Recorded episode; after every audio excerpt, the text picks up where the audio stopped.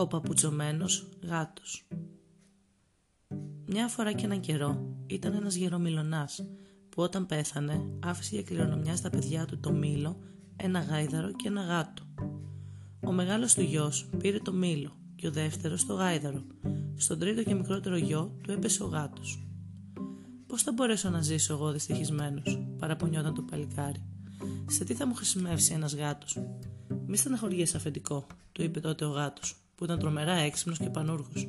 Αξίζω περισσότερο από ένα παλιό μήλο και από ένα μαδημένο γάιδαρο. Δώσε μου ένα καπέλο με φτερά και ένα ζευγάρι μπότες και σου υπόσχομαι να σε κάνω πλούσιο και ευτυχισμένο. Το παλικάρι του έδωσε αυτά που ζητούσε. Ο παπουτσωμένος γάτος πήγε τότε στην εξοχή, έπιασε ένα κουνέλι, το έβαλε σε ένα σάκο και τράβηξε γραμμή για το παλάτι.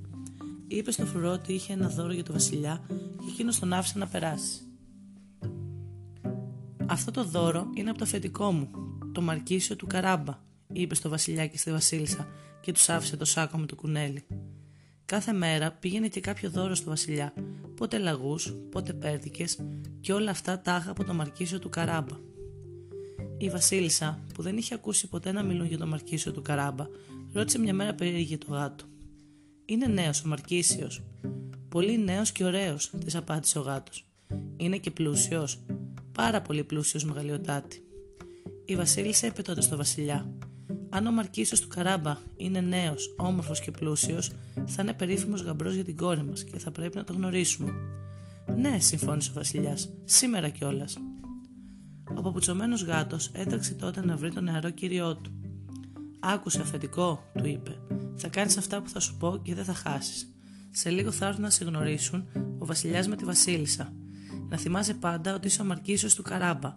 Να είσαι έτοιμος όταν θα σου πω εγώ να πέσει στο ποτάμι. Στο ποτάμι, μα δεν ξέρω μπάνιο και θα πνιγώ. Μη φοβάσαι, θα σε σώσουν οι άνθρωποι του Βασιλιά.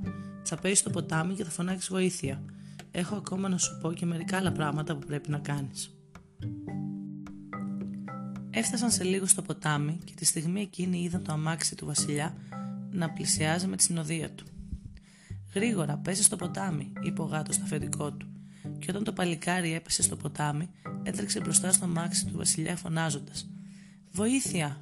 Ο Μαρκίσιος του Καράμπα έπεσε στο ποτάμι και θα πνιγεί. Η συνοδεία του Βασιλιά σταμάτησε και οι άνθρωποι του έτρεξαν και έβγαλαν από το ποτάμι το Μαρκίσιο του Καράμπα όπως πίστευαν. Του έδωσαν στεγνά ρούχα και η Βασιλοπούλα που παρακολουθούσε τη σκηνή είπε στη μητέρα της: Δεν μας είπε ψέματα ο γάτος. Ο Μαρκίσιο του Καράμπα είναι και νέος και ωραίος και θα ήθελα να τον παντρευτώ. Ναι, συμφώνησε ο Βασιλιάς. Πρέπει όμως να βεβαιωθούμε ότι είναι και πλούσιος.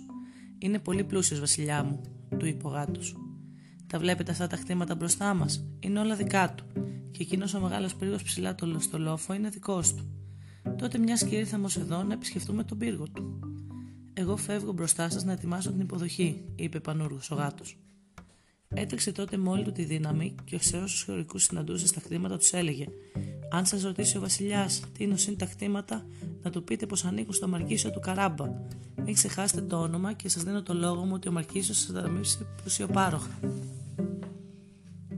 Σε λίγο έφτασε στο μεγάλο πύργο του Λόφου. Εκεί κατοικούσε ένας φοβερός δράκος που ήξερε να κάνει πολλά μαγικά πράγματα. Τι ζητάς εδώ, του φώναξε γριεμένος ο δράκος. Ήρθα να σε γνωρίσω, τα πάτησε με θάρρος ο παπουτσωμένος γάτος. Έχω ακούσει τα καλύτερα λόγια για σένα. Πως μπορείς τάχα να κάνεις σπουδαία μαγικά πράγματα. Και βέβαια μπορώ, απάντησε περήφανο ο δράκος. Είπα στους φίλους μου ότι μπορείς να, μπορείς να μεταμορφωθείς σε λιοντάρι, σε τίγρη ή ακόμα και σε ένα τόσο δά μικρό ποντικάκι. Αυτό το τελευταίο δεν το πίστεψαν και έβαλαν στοίχημα μαζί τους. Αυτό είναι το ευκολότερο πράγμα για μένα. Θα γίνω τώρα δά ένα μικρό ποντικάκι και έτσι θα κερδίσεις το στοίχημα. Αμέσως μεταμορφώθηκε σε ένα μικρούτσικο ποντικάκι. Αυτό ήθελε και ο γάτος. Άρπαξε το ποντικάκι και το έκανε μια χαψιά. Έτσι ο πύργος έμεινε δικός του.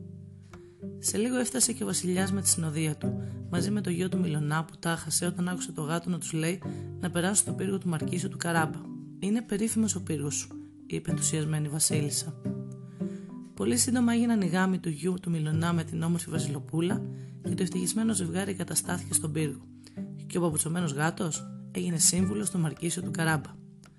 Θυμάσαι τα λόγια μου αφεντικό, του είπε μια μέρα. Ένας έξυπνος γάτος αξίζει περισσότερο από ένα παλιό μήλο και ένα μαδημένο γάιδαρο.